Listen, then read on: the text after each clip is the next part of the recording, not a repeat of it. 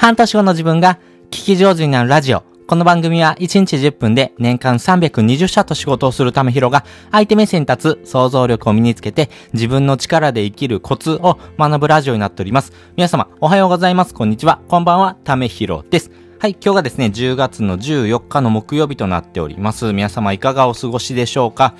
私はですね、えー、昨日ですね、ぐっすり寝たと思ったんですけども、えー、朝起きてみるとですね、なんかですね、寝不足なようなですね、ちょっと、えー、気持ち悪い感じなんですね。まあ、時間的にはですね、しっかりと寝てるんですね。まあね、8時間睡眠っていうところをですね、目標にしてですね、しっかりと寝るようにはしてるんですけども、やっぱりですね、えー、レム睡眠とノンレム睡眠のですね、ちょうど中間でちょっと気持ち悪いタイミングでですね、起きちゃったのかなと思いますけどね。まあ気持ち的にもですね、シャキッとしてですね、頑張っていきましょうということで、今回はですね、皆さんのですね、普段使ってるですね、話し方、そして声についてですね、お話したいなと思います。皆さんですね、きちんと話せばですね、人は分かってですね、行動してくれるっていうふうに思ってますか？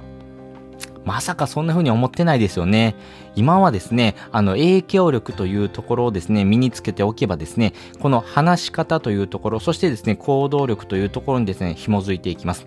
例えば会社員ならですね、えー、上司、部下をですね、動かすときにこの影響力っていうのをですね、使うことができますし、主婦ならですね、家族にですね、家事を手伝ってもらいたいなとかですね、自分がしんどい時にっていうのをですね、活用することもできます。また学生さんならですね、恋愛とかですね、就活とかですね、やっぱり自分がですね、えー、望むべき未来に向かってですね、この影響力をですね、駆使するということをですね、活用することができますからね、ぜひぜひ皆さんのですね、影響力を発揮したいタイミングで、えー、活用するポイントというのをですね、しっかりと押さえておくのがで、一番いいかなと思ってますんで、そのコツをですね、3つにまとめましたので、えー、先にこの3つお話ししておきます。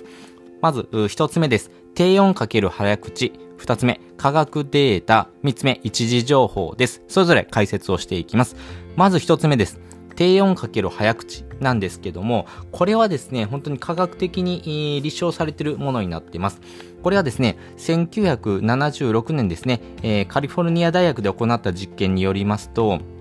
まあ、話し手がですね、同じ内容1分間、1分間にですね、えー、195文字、話す時のですね、話し方とですね、えー、あとは声の高さをですね、えー調べた研究になっておりまして、その研究によるとですね、早口かけるですね、低音っていうのはですね、えー、その人の有能さとか賢さこの印象をですね、聞き手に植え付けるというふうなですね、えー、ことが分かってます。なので、相手に影響をですね、与えたいのであればですね、えー、早口で喋るということがですね、大事になっていきます。あなたのですね、影響力、知性とかですね、えー、あとは知識量っていうところがですね、際立ってきますからね。なので、早口で喋る、かつですね、低音で喋ることによって、相手のですね、え、心に響くようなですね、話し方になりますから、やはりですね、そういうふうな話し方をすることによって、相手もですね、えー、聞き手のですね、影響力っていうところをですね、感じた上でですね、え、聞いてもらえるということがですね、分かってきています。で、二つ目です。このようにですね、科学的なデータっていうのはですね、数多くありまして、例えばですけども、えー、1991年ですね、えー、ジョージア大学で行われたですね、研究でもですね、やはり同じような形でですね、話し手が話す内容と聞き手がですね、望むようなものっていうところはですね、やはり早口でですね、話した方がですね、より説得力が増すということがですね、分かってきてますし、この早口のメリットっていうのはですね、相手へのですね、情報提供、まあ、情報をですね、伝えるというところがですね、やっぱり非常に明確に、かつですね、あ自分のですね、特性とかですね、有能さをですね、えー、見せつけることができますからね、やはりこの説得力とか影響力を増すという時にはですね、やはり早口で喋るということがですね、非常に大事となっております。で、えっ、ー、と、三つ目です。一時情報なんですけども、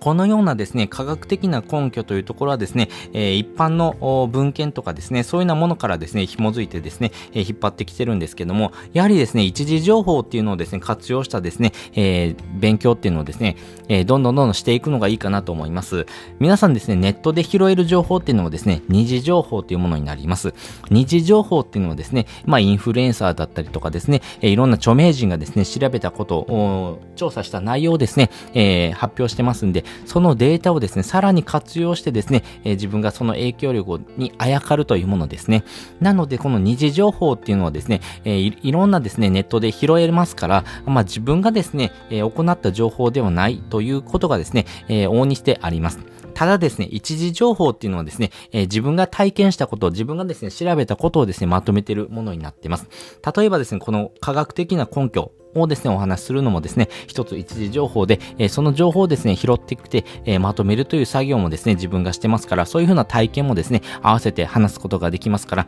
この一時情報のまとめ方っていうなですね、テーマでですね、お話しすることもできます。やはりですね、一時情報っていうのはですね、その人しかですね、体験してないこと、その人がですね、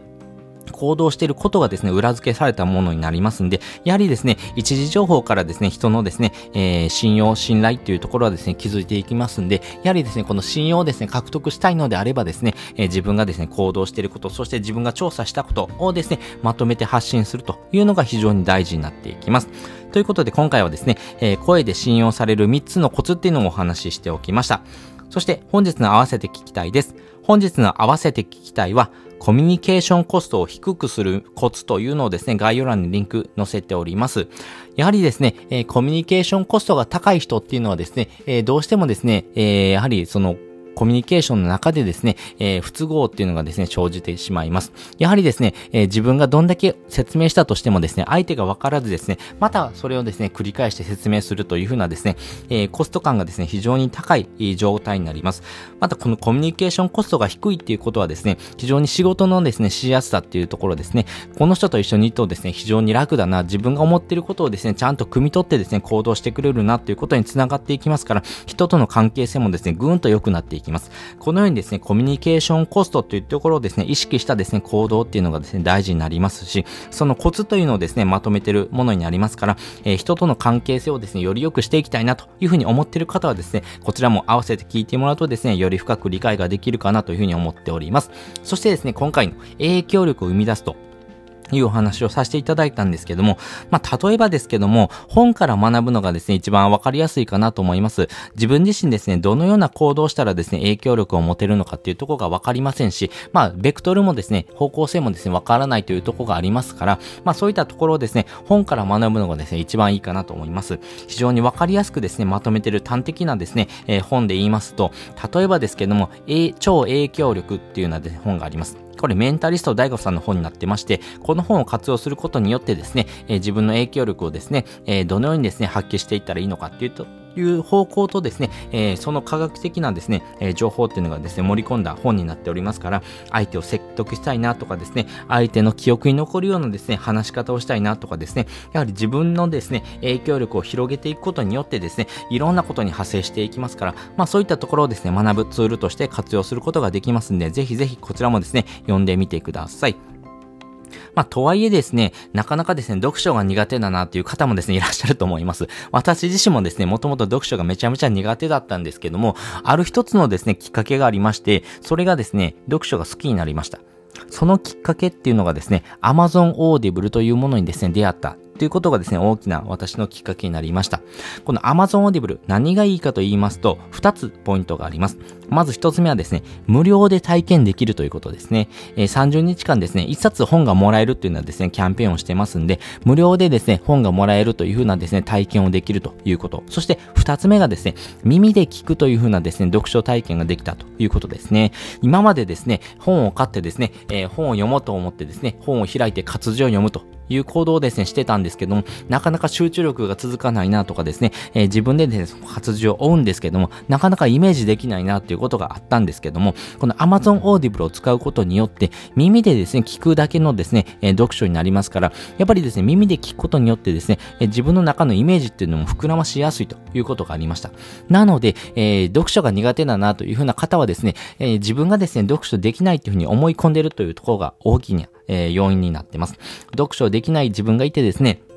また読書にチャレンジしたけども、また失敗した。そういうふうなですね、自己肯定感がですね、どんどんどんどん低くなるようなですね、えー、サイクルに陥ってますから、えー、読書っていうものからですね、えー、遠ざけるようなですね、行動をしています。でもですね、えツールというのをですね、使ってみるとですね、読書が好きになるというようなきっかけにもなるかもしれませんので、え読書が苦手だなと思うような方はですね、この Amazon Audible を使ってみてください。まあ、使い方とかですね、え使うコツっていうのをですね、まとめた記事を貼っておりますし、え実際にですね、この Amazon Audible 使ってみたいなっていう方はですね、この登録方法もですね、3ステップでですね、できますからね、本当に、えー、Amazon 使ってる方であればですね、本当に簡単にですね、3ステップでですね、あの、登録できますから、ぜひぜひ活用をしてみてください。ということで本日もですね、お聴きいただきましてありがとうございました。また次回もですね、よかったら聞いてみてください。それじゃあ、またね。